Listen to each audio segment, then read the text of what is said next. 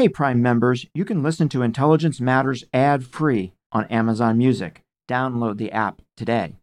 This spring, if you'd rather spend time enjoying your lawn instead of trying to keep it alive, there's good news. True Green is the easiest and most affordable way to get a beautiful lawn. All you have to do is water and mow, and they'll do the rest. Weed control, fertilization, aeration, and even some things you might not even think of. They'll do all of it, while you can do literally anything else. With True Green, you could have your lawn looking as good as a putting green. That's not hyperbole. True Green is the official lawn care treatment provider of the P G A Tour. True Green offers a satisfaction guarantee, and they have a verified best price promise, which guarantees you the lowest price with no compromise on quality. You do you. Let True Green do your lawn care. Visit true green dot com to get the best lawn at the best price with the best people guaranteed.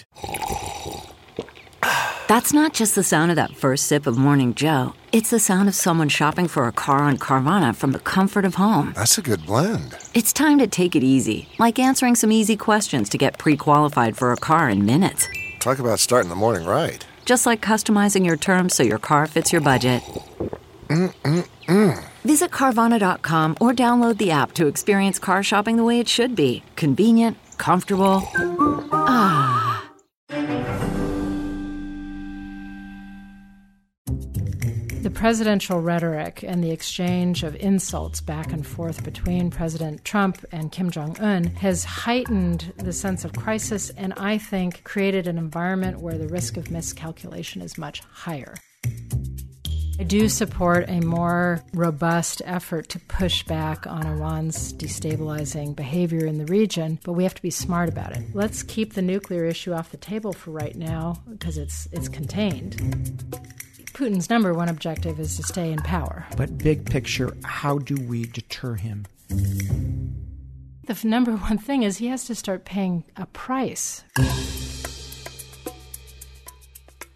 This is Intelligence Matters with Michael Morrell, a joint production of the cypher brief dot com and C B S News. I'm CypherBrief C E O and publisher Suzanne Kelly. In this podcast, the former acting director of the C I A speaks with top leaders, asking the right questions and making connections that provide deeper insight into complex security events. Because intelligence matters. When Michèle Flournoy was appointed to the top policy job at the Department of Defense, she was the senior-most woman ever to serve there. President Obama asked her to be his Secretary of Defense. President Trump, his Deputy Secretary of Defense. She is widely respected as a defense and foreign policy expert. She and I spent hundreds, if not thousands, of hours together in the White House Situation Room. Today I sat down with her, and we talked about everything from North Korea and Iran to China and Russia. This is Intelligence Matters. I'm Michael Morrell. It is an honor to sit down with my former colleague from the National Security Council Deputies Committee, Michèle Flournoy. Michèle is currently the C E O of the Center for a New American Security. She is a senior fellow at the Belfer Center at the Harvard Kennedy School. She's a senior advisor to the Boston Consulting Group, and she is a member of the Defense Policy Board. So it is great, great to have you with us, Michèle. Thanks. Good to be here. We got to know each other when I was the Deputy Director of C I A and you were the Undersecretary of Defense for Policy. I think we probably saw each other more in the White House Situation Room than we saw our spouses. That's probably true. But inside the Beltway, people know what the Undersecretary of Defense for Policy is, but outside the Beltway, I'm not so sure. So what is that job all about? So the Undersecretary for Policy job in the Pentagon is really almost like a second deputy job where you're responsible for supporting the Secretary in all of his inter- or her international engagements, his role in the N S C process, the interagency process, and also helping to support the Secretary in providing civilian oversight of military plans and operations. So it covers the world. It covers every functional issue, intense engagement with the U S military day to day. One of the best jobs in Washington, for so, sure. So what I found was that it is the substantive job, right, at the department. It, it wasn't the deputy secretary who was coming to deputies' meetings. It was it was you. So the deputy, because D O D is such a huge business enterprise, the deputy secretary's role tends to be more like a C O O, where they're really running the business of the department, the defense enterprise day to day. And most secretaries use the undersecretary for policy as that policy deputy. So how does a person who grew up in Beverly Hills, went to, in a rent control department, for to, the record, went to Beverly Hills High School, end up in international affairs? Where did that, where did uh, that interest come from? So I had the opportunity as a high school student to do an exchange program abroad one summer. And I, it was supposed to better my French, but I got put with a Flemish family in Belgium. But I had the most wonderful experience. It kind of opened my eyes to the rest of the world. And I came back from that experience as a sixteen-year-old thinking, I want to do something that takes me out into the world, something international. And I didn't know what it was, but that was what really whet my appetite. And you went to Harvard, and did you? What did you study there? So I studied what's called social studies, which is sort of a multidisciplinary political science, history, economics, and so forth, but you with a focus on international relations. And then I had an advisor there who said, if you're serious about international relations as an American, at some point you should get a non-American perspective. And so he really pushed me to try to go abroad for my graduate education, and I ended up doing my master's at Oxford, to get that non-American perspective on, you know, the U S role in the world. And that very different approach to teaching, right? The tutorial yes, approach? Yes. Much more you are responsible for your own education. There's not a lot of spoon-fed, you know, work. It's very much you can sink or swim. It's one. It on tends your, to be one-on-one? One-on-one tutorials and so forth, yeah. yeah. So a lot of reading, and then you go in once a week. A lot of and... reading, a lot of writing, and just being absolutely pushed to the wall, right. pushed to your There's no intellectual hiding. limit. No. No hiding in the back. no. Of the room like I used to do. Absolutely not. Worldview, your worldview, right? You have a view of the proper, appropriate role of the U S in the world. So what is that, and where did it come from? So I think I see the U S role as a leader in the international community as indispensable and pretty unique. And I think that comes from a reading of twentieth century or uh, history. Um, uh, the Oxford approach to international relations is a big dose of historical perspective. And certainly when you look in the nineteen hundreds all the way through where we are today, when the U S is present and leading, we tend to be able to build coalitions of like-minded states to actually solve problems or at least mitigate risk. When the U S retrenches and is absent and creates vacuums, very bad things happen. World wars, the growth of powers that may have very, you know, interests that are very antithetical to ours and so forth. The vacuum tends to get filled by bad guys. Exactly. So I continue to believe that U S engagement, U S leadership, with a mind to what our, where our interests lie, what's really important. We can't be everywhere and do everything for sure, but we also can't afford to be absent. So there's a trend in America away from that, right? Away from that view. There's a there's a trend that says we have our own problems here at home. Let's fix those problems. Let's that's that's where we should put our resources. Mm-hmm. Let the rest of the world take care of itself. Let some of our allies step up. I share your view mm-hmm. one hundred percent mm-hmm. about what our role in the world is, but how do we convince the rest of America that what you just described is in their interest? First of all, I think we need to take the conversation outside the Beltway. Uh, actually, C N A S right now is doing a project to take the conversation to ten major cities in the heartland of the United States, not to preach at people, but to more than anything, listen. What are their concerns? Where are they, you know, focused? What are their ideas and so forth? But I think it, it takes really having a conversation about what has worked and what hasn't. I mean, I don't blame people for being skeptical in light of how the Iraq War was conducted and turned out, in light of how difficult it has been to achieve our objectives in Afghanistan, in light of some of the disconnect between what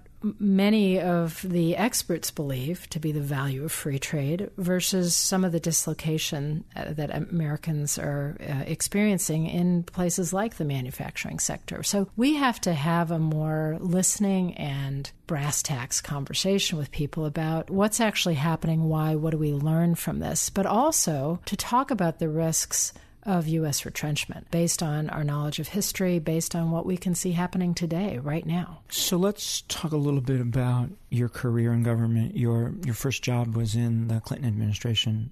I believe. How did you get that job? And, you know, what advice would you give a young person who's interested in being a policymaker and wants to get into government? What would you tell them? So I had been working in the think tank world for about eight years at that point. And when the Clinton administration was elected, I had not been involved in the campaign. I don't even think I was a declared Democrat at that point. But three people that I had worked with or for were going into the administration as assistant secretaries. And I was fortunate to get calls from all three. And at that At that point, I got a really important piece of advice. Someone told me, choose the boss, not the job. So I had the perfect job description in front of me for one one thing, but I ended up choosing the person who was storied as a mentor and a developer of young people, and that was Ted Warner, who uh, was Assistant Secretary in the Pentagon for Strategy and Requirements, and he wanted to reestablish a strategy office. It's kind of scary to think there was a time in the Pentagon that didn't have a strategy office, but he wanted to reestablish that, and so I was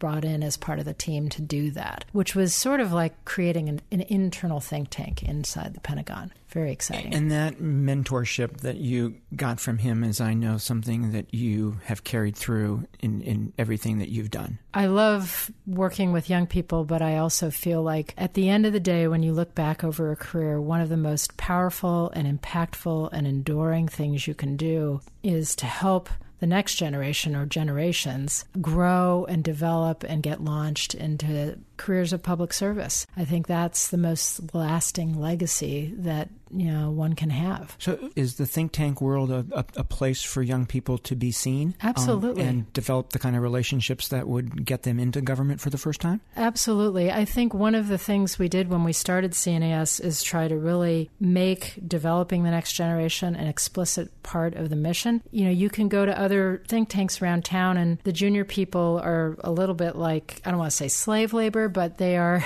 they're working to support the senior people having a voice as opposed to developing their own, their own voice. voice. And what we do here is we give people media training. We it's rare to let, we let an, even an intern leave without having published something under their own name. We give people credit when they've contributed to writing something as a co-author. So it's not just they do the work and the senior person puts their name on it. All of that is in service of, you, you know, we want people to leave here with an established voice, with a known expertise, and with a, some help in launching their career. Is there some special advice that you would give a young woman who wants to make her way in this in this um, profession? I'd say, come on in, the water's fine. You know, I think that there are more and more women coming into the national security domain and into the defense domain. And don't be put off by the fact that there may not be as many women role models. Or do your best work, be excellent in what you do, find your voice, and you know you'll make you'll, you'll make your way. These are jobs, as you You know, as you know better than anybody, jobs that are long hours. Mm-hmm. You're never off the job. The no. phone never stops ringing. Your mind is always is always there, right? These are tough jobs on families. What advice would you give to people in balancing that family work? First, it helps to have a partner who's really supportive of your career and who's willing to chip in and make it work. I also think it, it takes a village. You, you know, and I have both had that. Yes, yes, I have had that and enjoyed it tremendously. The It also takes a village in that, you know, whether it's family in the area or a nanny or just the generosity of friends and neighbors, I, I feel like I am still paying back carpool I O Us from the period when I was in government and other parents were taking my kids to sports practices and so forth. Yeah, um, so way. you you know, you need a community to step up and help support you in some way. So let's shift, Michèle, to the issues. And I want to start with President Trump's foreign policy. Have you seen enough to put a label on it? How would you characterize it? The approach that, that he's taking to the world? You know, I I think the only label I could put on it at this point is deconstruction or deconstructionism. It seems the only unifying theme of what he's doing is trying to dismantle the Obama administration's legacy. And I say that as someone who was both proud to work for President Obama, but also, you know, has had critiques of what uh, the administration did. But, you know, think about it. The abandonment of T P P, the Trans-Pacific Partnership negotiations, which would have been the most seminal achievement to keep U S leadership in Asia for the next fifty years. And despite um, the fact that Secretary Clinton opposed it during the campaign, yeah, it, right. it almost certainly would have passed in the lame duck I, session. I think that's won. Right. From a policy perspective, yeah. she was supportive of it. Yeah. Going after the Iran deal, trying to dismantle that, even though it's serving U S interests and keeping Iran farther from a nuclear weapon than it otherwise would be. The climate, pulling out of the Paris climate deal when he didn't need to do that. He could have revised the U S goals unilaterally. You can just go on and on. The only logic that I can find in his foreign policy so far is trying to dismantle his predecessor's legacy and taking actions that he sees as sort of improving his own brand, if you will. Beyond that, I don't see And those two coherence. things are probably linked. Yes. Right? Yeah. But right. I don't see a coherent alternative foreign policy or even worldview. The one place where there might be one, let me just let me just push this idea and get your reaction to it. The one place where there might be one is on the military side. Essentially, Jim Mattis has maintained President Obama's approach to the trouble spots where the U S military is involved. He's accelerated some things, taken some additional risks, but the fundamental policy of not fighting these wars ourselves, but supporting those who are, mm-hmm. has been maintained. Mm-hmm. And Afghanistan, the decision on Afghanistan certainly turned out different than, than what the president originally yep. had wanted, I think. Yep. So there seems to be seems to be a little bit more coherence there, probably because of the secretary. I think that's right. I think that Secretary Mattis and General Kelly and others have been able to have the president's ears on certain things, particularly involving the use of the military instrument. I think when I look at those issues, while I'm glad to see the continuity, where I see a deficiency is there's really no diplomatic or political dimension of the strategy to complement the military piece. One of my key takeaways of working in and out of the Pentagon for so many years and just being a student of how the U S military is used is that it can only get you so far towards your ultimate objectives. It's it's like they can take the football down the field to the twenty-yard line, but they can't actually make the touchdown by themselves. You have to be able to convert that military progress into diplomatic leverage that then gets you to your goals. And so where is that diplomatic strategy for Afghanistan? Where is it for Syria? Where is it right now, even for North Korea? That's what I'm not seeing. I think that Iraq and Syria is a great example of that because we are about ready to, to take away the caliphate, right? Right. But that doesn't mean ISIS is going to be defeated. Right. That's going to require a political solution in both Iraq and Syria that gives some voice, some sense of stake in the future of their country to the Sunnis. Yes. And I, I, I don't see that at all. I don't see it at all. And as long as those Sunni communities feel marginalized, persecuted, targeted, you will have the fertile soil for ISIS three point oh. You know, if you had al-Qaeda in Iraq, now then you had ISIS, you're going to have something else that comes back unless you tend to the fundamental grievances and tend to the issue of political inclusion. And, and what's happening in Kurdistan right now is a really good example of mm. a tension that was there for a long time that the defeat of ISIS in Iraq has now opened up, and we're not managing at all. We're... We seem, seem to be, be on watching. the sidelines. Right. Yeah. The future of our military. A lot of discussion about that. Resources, mm-hmm. for structure, strategy. How do you think about that?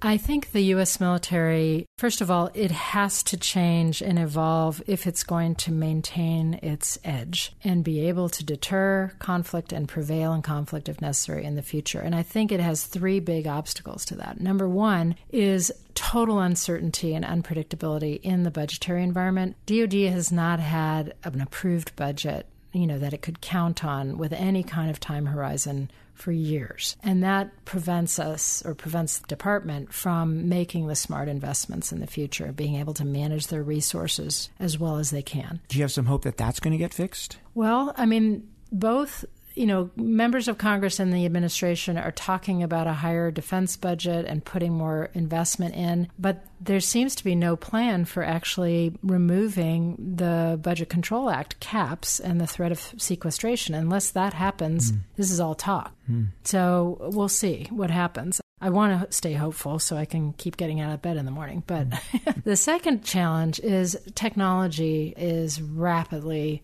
changing, and the cutting edge has moved from D O D research and development programs into the commercial sector. So this is I T, cyber, energy, directed energy weapons, unmanned systems, a, you know, A I, artificial intelligence, and so forth. That's all, it's a different problem for the department to be able to access that in the commercial world and bring it in. And we haven't cracked the code on how to do that, but if we don't, we're going to be left behind. And the third thing is the world is... the dynamics in the world are shifting. And while we may be focused on the threat from ISIS, the th- crisis with North Korea, the fundamental shifts, the tectonic shifts that are happening is the rise of a very powerful China, who will compete with us in Asia for influence, and the resurgence of a weak but very dangerous and well-armed Russia. And so the return of a period of true great power competition is happening. And yet when you look at the defense focus, uh, where people are bandwidth-wise day to day and where we're investing in terms of our budget, it's not reflecting that reality yet. And that worries me. It's still focused on counterterrorism. The day to day.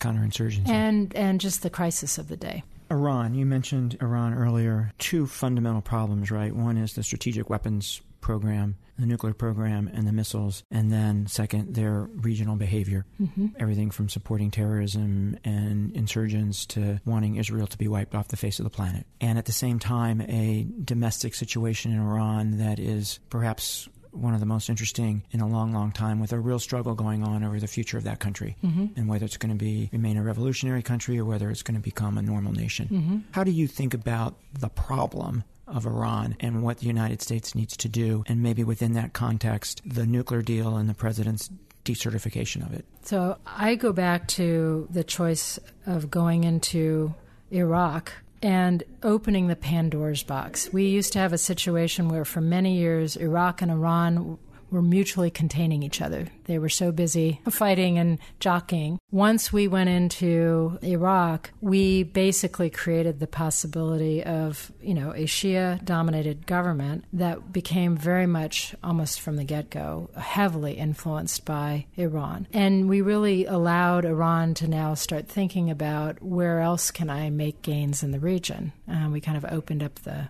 the possibilities. So I, I do believe we need to push back harder than we have been on Iranian influence in the region, but we need to do it in a way that's smart. Number one, let's keep the constraints on their nuclear program. Why would we want to remove those as a constraint for the next decade? You know, I do support a more robust effort to push back on Iran's destabilizing behavior in the region, but we have to be smart about it. First of all, we should keep the nuclear deal in place. The truth is it's put time on the clock for Iran, that, you know, in terms of the effort Iran would have to make to get to a nuclear weapon. Why wouldn't we want to keep that constraint for as long as, as we can?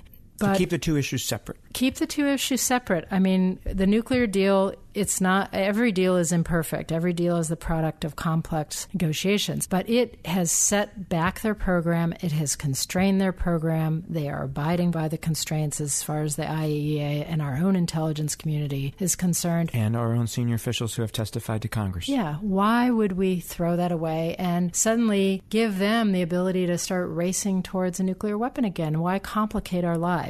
We've got enough to deal with. So I would focus more on what they're doing in Syria, what they're doing in Yemen, how they're trying to, their support for groups like Hezbollah, and to push back there, as well as on their ballistic missile development. We have such willing partners and allies in the region who'd like a coordinated approach with us. And this has been a huge missed opportunity. You know, the President Trump, he went to the Gulf. He's talked with the Israelis, and they say all the right things, but where is the follow-up for a more concerted coalition plan to try to start constraining what do you think, Iran? What do you think, in concrete terms, we should be doing to push back? I think first we should be interdicting illegal shipments of weapons. We should be outing the Iranians for what we know they're doing. That would be very embarrassing to the regime, given its claims of ideological purity. We should be considering sanctions on some of these other activities, not not reimposing sanctions with regard to the nuclear, because they're abiding by the nuclear agreement. We should generally be making them pay some cost for their intervention, for their destabilizing activities. I think it's open to debate what exactly that should look like, but I don't see a serious effort to do that. I see the misdirection of the focus on, again, deconstructing the nuclear deal as opposed to saying, let's keep the nuclear issue off the table for right now because it's it's contained, and let's focus our energies on building a coalition to push back on Iran on these other in these other areas. Michelle, there's been little pushback on Iranian misbehavior across a long period of time. Mm-hmm. In fact, the only time that I can remember when a U S administration really pushed back on Iranian uh, misbehavior was at the end of the Reagan administration during the tanker wars, where President Reagan made absolutely clear that the Iranians could not target commercial tankers. Mm-hmm. But there's been very little pushback beyond that. Why is that? Why why has there been such reluctance on the part of administrations to push back? And this includes Iranian terrorist attacks against the United States. This includes the Iranians providing advanced I E Ds to Shia militia groups in Iraq that killed hundreds of American soldiers. And there's just been this reluctance. What, what, what do you think the source of that is? I think the source has been different things at different times, but certainly once we were in the Iraq war, I think there was a hesitation to dramatically increase the size of the problem by taking on Iran as well. And particularly once the focus became transition out of Iraq, there was a hesitation to get into anything with Iran. I think that is debatable whether we played those cards right, but it was there. I think once we were negotiating, or the administration was negotiating the nuclear deal, there was a sense that we didn't want to undermine that negotiation with any pressure that might disempower the moderates who seem to be championing the deal. And I think there was some hope in some quarters that perhaps empowering the moderates through success in the deal would somehow have broader domestic political impact on the nature of the regime in Iran. Now, we are at this interesting point, but I think that was probably overly optimistic in terms of hoping that for that as a very near-term outcome. So just a couple more questions about Iran. One of the critiques of the nuclear deal is that we had them by the neck, and we should have gotten more on the nuclear front. We should have gotten even more restrictions. We should have gotten even a better inspection regime, even though this is the most broadest and deepest inspection regime anywhere in the world. But, but we had them by the neck, and we should have gotten more. How do you react to that? Well, I mean, it's always fun to armchair quarterback negotiations after the fact. I think we got a lot. We got what what mattered most, which was we removed material, we shut down centrifuges, we put time on the clock so that there's they have more than a year of effort, you know, to get to a weapon, when we were concerned about them being within weeks to a few months of being able to get a weapon. So that's substantial. Did we have to agree to sunset clauses on some of these provisions? I don't know. I think the answer now is to not go back and try to second guess the original negotiations. The answer is to say, how do we position ourselves to ensure that we can have our European and allies and our and Russia and China on board at the end of the deal when it comes time to extend these limits? And the U S abrogating this unilaterally is not a good recipe for getting to that outcome. It's not a good recipe for that, and it's also not a good recipe for getting them on board against the regional exactly, misbehavior either. Exactly. So we are like losing the forest for the trees here. Any pushback on Iran that's going to be effective has to be a coalition, and we need partners to be effective. Sort of picking a fight unnecessarily on the nuclear deal is going to undermine our effectiveness in these other areas that the administration says is important. And then the other critique, let me get your reaction to this, the other critique, which is really the Netanyahu critique, yeah. which is you had them by the throat. Why didn't you include the regional misbehavior at the same time you were negotiating the nuclear deal? Yeah, I don't, all in one package. I mean, I think that was probably more than the traffic would bear. I think that's overestimating the degree of leverage we had and underestimating the degree to complexity that that would have introduced and the degree of commitment of Iran to being a revolutionary regime, or at least elements of the regime, you know, being exporting revolution abroad, being the supporter of Shia minorities throughout the Middle East. I don't think that any degree of outside pressure would have changed that view. What we can do is impose specific costs to try to moderate the behavior in some areas. So let's uh, switch to North Korea. Sure. Another another, e- another, happy e- place. another easy, easy problem to solve. What's your sense of the threat? And then what's your sense of the options we have for dealing with it? Yeah.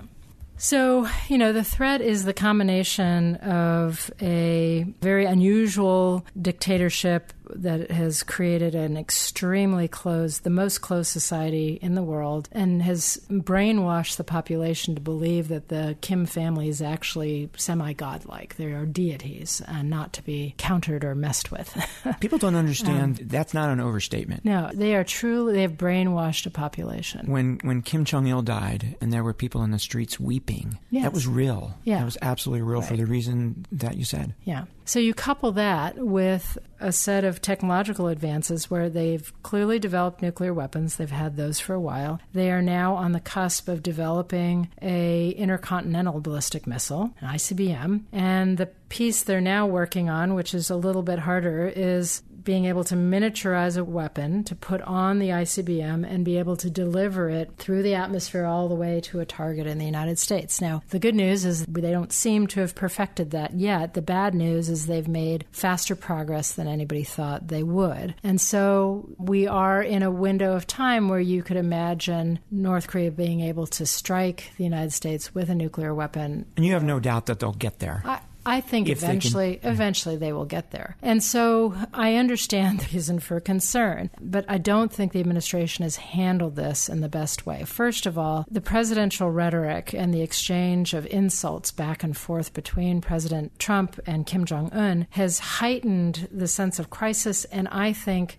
created an environment where the risk of miscalculation is much higher. So at the same time, we're trying to reassure our South Korean and Japanese allies by being more present militarily in the region, doing flyovers and exercises and so forth. And those are all good things from your and perspective. And those are all good things from my perspective, because you have to reassure those allies that we are committed to their defense no matter what. But the heightened rhetoric and the irresponsible rhetoric has means that it's much more likely that Kim Jong-un could misinterpret what we're doing as a show of force or reassurance as the start of an invasion or the start of a war. The second thing that concerns me is that the administration is acting as if there's some easy military option that can solve this. If there were an easy surgical strike option that would take out the nuclear weapons and the missiles, it would have been executed already. The problem is... By multiple administrations. By multiple Republican and Democratic administrations. The problem is what happens next. And we have to remember that Seoul sits right on the border with North Korea. twenty-five million people...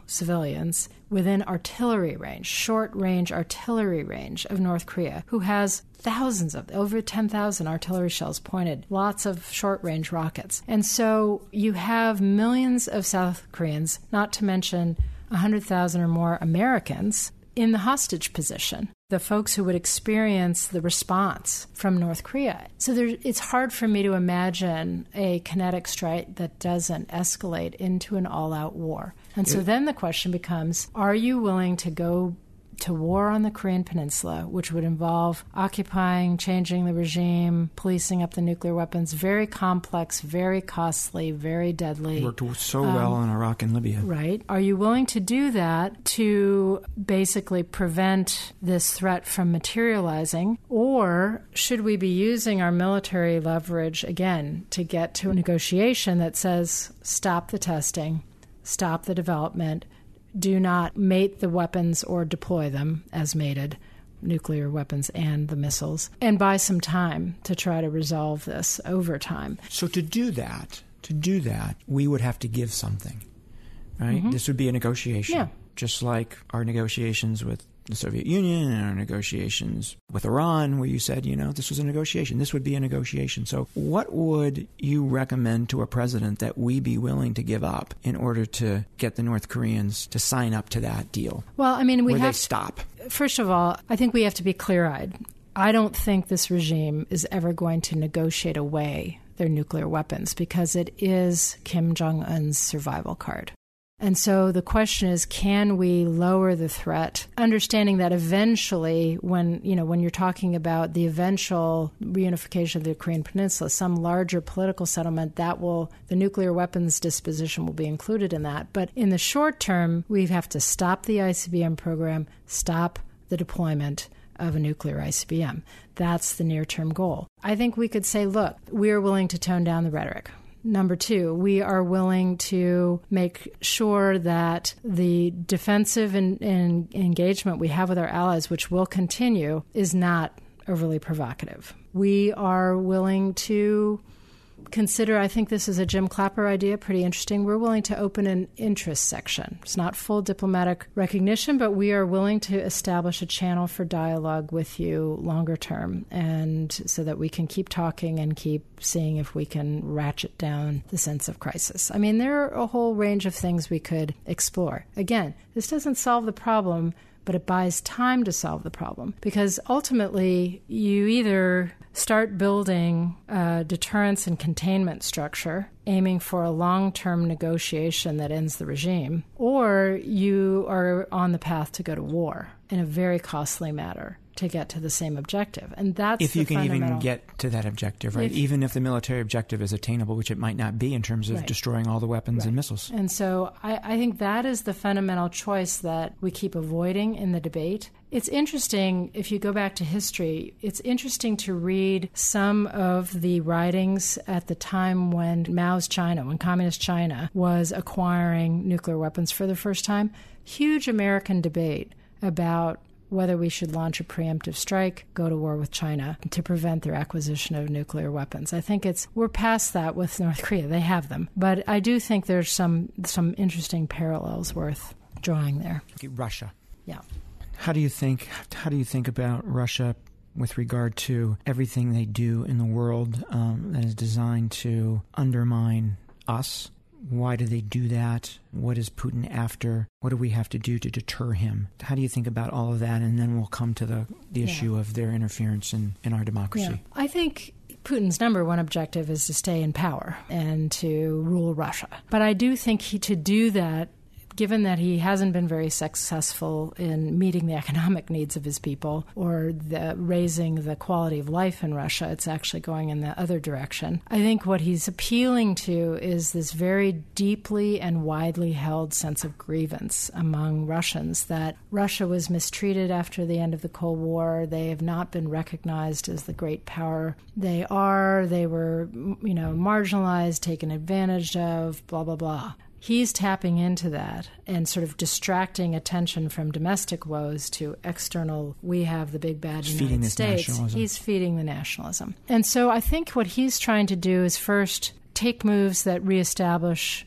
Russia as a great power that others have to contend with. The invasion of Crimea and Ukraine, the projection of power into Syria and reestablishing a foothold, a toehold in the Middle East. And then I think he's also trying to discredit democracy. We saw it first in a series of actions across um, Central and Eastern Europe, intervening in the media, in the political parties, in the elections of a number of European countries in the last few years. And now in, you know, in our own recent presidential election, we saw that same K G B playbook be used to try to influence the outcome of our elections, or at least to sow dissent, to amplify the dissent, the division, the chaos, um, to undermine the legitimacy and viability of democracy. That's his ultimate goal. So the big picture, all right, let's come back to the specifics of what he's doing here, because I want to ask you a specific question about that. But big picture, how do we deter him?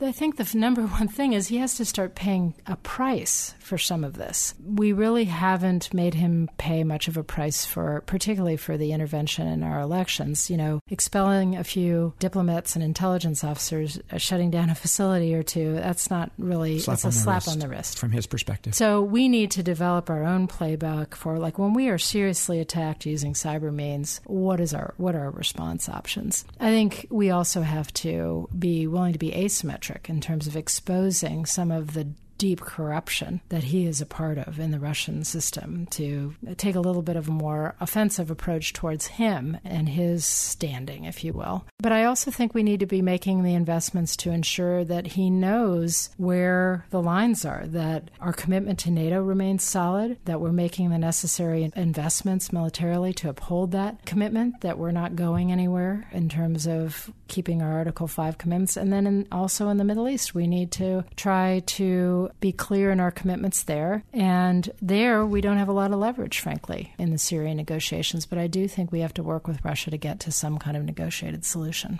As you know better than anybody, deterrence has two pieces to it. It has an imposed cost, yep. which is what we're talking about, yep. and then it has a denied, denied. objective, yep. right? Yep. And in terms of his interference in our democracy, which is it's absolutely clear now was yep. not just about the election, right? It, yep. it, it's ongoing to this very day, yep. right, about trying to play in the divisions in American society. Yep. What can we do, right, to make it more difficult for him to be successful in what he's doing? Well, I think we do need to harden our own defenses and build our own resilience. And that is basic things like, I would love to see a national initiative that puts together a partnership between national, state, local government and the tech industry and the media industry to say, we're not going to stand for this as a nation, and we're going to all work together between now and twenty twenty to make him much less successful if he tries this again. The Trump administration's been so busy denying that this happened or denying that it had any impact that they've failed to pick up that ball and lead putting together such an initiative. But we need to harden ourselves from a cyber perspective. Every campaign, every party organization, every candidate needs to have some good advising on like solid cybersecurity of how you protect yourselves and avoid being hacked. I think the fact that the French did it so well with the Macron campaign and the sophisticated of some of what they did on the cyber realm is evidence that it can be done if you put some forethought and resources into it. In terms of the media and the, the high-tech sector and the government working together, will the politics allow that? Well, I think we need to get to the point where... You've you actually know, worked this and thought yeah, about it. I mean, and... the Russians were very good at, at exploiting social media platforms like Facebook, like Google, like Twitter. But this is not a social media platform problem. This is a national security problem. And I think if we had a cooperative approach that says, we're going to do everything we can to get more transparency around who's behind these ads. The tech industry is going to do everything they can to shut down fake accounts or bots, you know, accounts that are machines, not people. We could make a list of cooperative endeavors that I'm sure you could get people working on together. I think there's evidence that they already are. But, I mean, if we go into these, a very divisive period where it's sort of the government against the tech industry, we're playing right into Russia's hands. We're giving them another gift of sowing division. Both parties have to be part of the solution. And I think a big part is the federal government instituting a grants program, like a block grant program, that actually allows state and local jurisdictions to have some help in hardening their electoral systems, whether it's the voter list or the actual machines that we use in voting. We have three years to figure this out, and we're not using the time well. But there is a strategy that we could all work on together. I think right now we're at the risk of playing right into Russia's hands by just pointing fingers at each other. And then China, long-term, long-term relationship between the United States and China, mm-hmm. right? It seems the outcomes range from cooperation on one end of the spectrum to conflict on the other. Mm-hmm. How do we manage this relationship in a way that maximizes the former and minimizes the latter? You know, I think the China relationship is always going to have big elements of cooperation on economic matters in some cases, nonproliferation matters, I would have said before climate change, but also areas of serious competition. Also in the economic domain, certainly for influence in the region, in terms of, like, what are the rules of the road going to be in Asia in the future? We wrote those rules after World War Two. Our absence as we pull out of things like T P P or as we fail to show up in the political circles and discussions in the region, that leaves a vacuum. And China is all too eager, to, especially President Xi, to step into that vacuum and try to rewrite the rules in ways that benefit China and disadvantage the U S. So we have got to play more in this region. It's not just about military posture. Certainly we need to invest to maintain our capabilities there, but it's got to be diplomacy. It's got to be an economic vision for the region, because otherwise China will become the exclusive dominant power, and that will not be in our interests, and we will not see like the results of that over time. They believe strongly that because we got to write the rules, that we wrote them in a way that benefited us. So mm-hmm. they think when they get to write the rules, rules, they will write them in a way that benefits them, right? Complete misunderstanding of, of, of where we were coming from after yes. the Second World War. Yeah. And I think, you know, there should be dialogue with them. There are opportunities, even in areas like cyberspace, where they've clearly crossed a number of lines with us. There are certain things nobody has done, and there may be ways to negotiate some norms and some red lines of things like we're not going to attack each other's critical infrastructure with cyber because that would be disastrous and we each would take it as an act of war against the other. I actually think that, at least in the near to medium term, China doesn't want open conflict with the United States. So let's use that to make them think twice about some of their more provocative actions. So this is a, Michèle, is a little bit outside your sweet spot, so maybe it's a little it's a little unfair, um, but it's about our own country, mm-hmm. not about the world. Senator Corker recently said that the biggest threat to the United States is not North Korea or ISIS or Russia or China, it's ourselves. It's the very serious problems we have here, income inequality, wealth inequality, our political divisions, the inability of our political leaders to compromise and advance us as an economy and as a society. Does that resonate with you? And what's your sense of what we need to do to get ourselves back on track? It does resonate with me. I think that the most fundamental threats to our well-being as a nation are coming from our internal divisions. And the fact that we're not seeing a president or congressional leaders or other societal leaders who are managing to try to bring people together, to have an honest dialogue about the state of things. All of the tweets and the distractions and the self-created crises basically take bandwidth away from having the fundamental discussions and trying to address some of these major, major problems, whether it's, you know, just the lack of opportunity in the inner city or whether it's the dislocation that people have felt in areas where there's coal mines or there used to be major manufacturing. Americans are hurting. People are feeling like the dream of that your children will be better off than you were if they just work hard. That's slipping away, and that is something we have to address. And I don't see the leadership happening. And I think whoever figures out how to address that in an empathetic and compelling and truthful, fact-based way will be the person who can really have a chance at being the next president of the United States. Do you see anybody who, who I think it's early. Comes I think close it's, to that? I think it's too, I think I it's some, too early. I want some hope here. I think there are a lot of people trying to crack the code on this, but and there are some amazing voices at the community level and at a, frankly, in the next generation that may not be quite ready to run for president, but who are community leaders in their own right. And again, I you can find people who have that vision. It's a matter of really making sure that they are empowered and have a platform. We need a positive vision. We need a way forward. We can't just allow a negative kind of de- deconst- I think the deconstruction applies not only in foreign policy, but what's happening here at home. We can't survive destroying what's come before. We have to have a way of building something positive for the future. And we need we need leaders with deep integrity. Yes. General Kelly, when he walked into the White House press room, demonstrated, I thought, that kind of integrity. Mm. We need more of that. Mm. So let me just finish up here. Thank you so much for your time. But let me just finish up here by asking about your future. President Obama asked you to be his, his Secretary of Defense, and you couldn't do it at that time. I um, had a sick child who was really hurting and just was not the right time for our family to take that on, and I was very, very sad to miss that opportunity. And then um, General Mattis asked you to be the Deputy mm-hmm. Secretary of Defense in this administration, and you were not able to say yes either. Right, different reasons.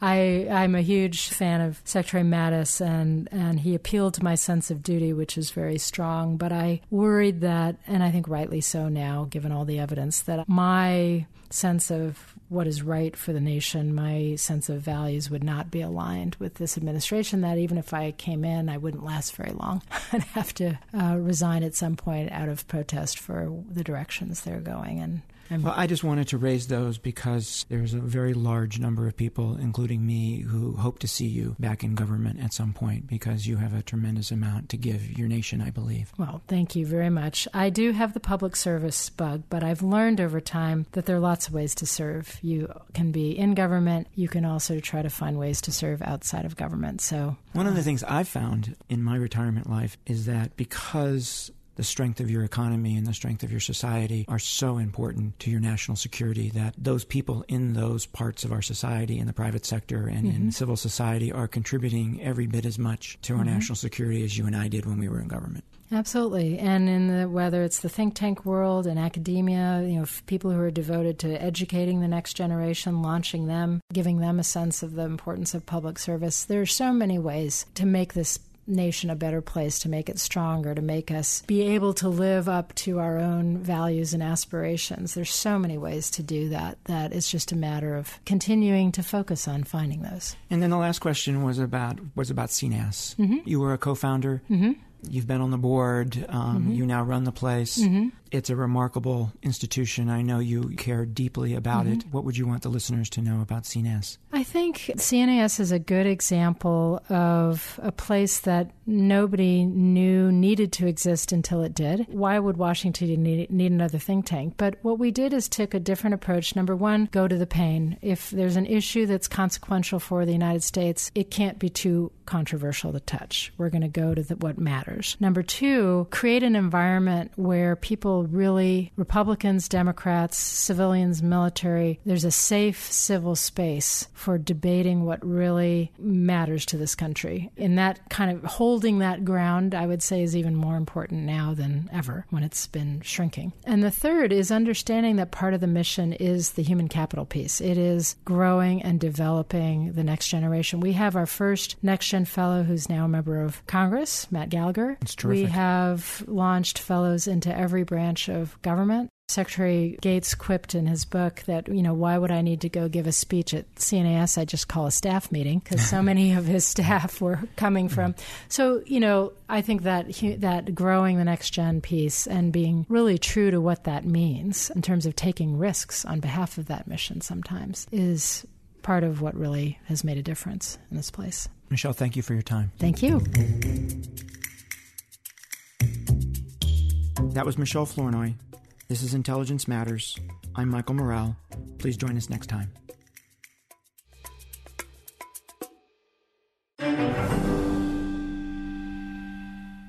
The Hargan women seemed to have it all. We were blessed. My mom was amazing. But detectives would soon discover... Inside the house, there were the bodies of two women. A story of betrayal you would struggle to believe if it wasn't true. I am just praying to God, this is a sick joke. From forty-eight hours, this is Blood is Thicker, the Hargan Family Killings. Listen to Blood is Thicker, the Hargan Family Killings, wherever you get your podcasts.